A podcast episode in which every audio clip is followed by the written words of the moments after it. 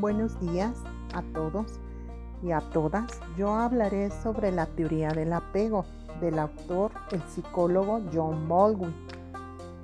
El principio más importante de esta teoría declara que un recién nacido necesita desarrollar una relación con al menos un cuidador principal para que su desarrollo social y emocional se produzca con normalidad.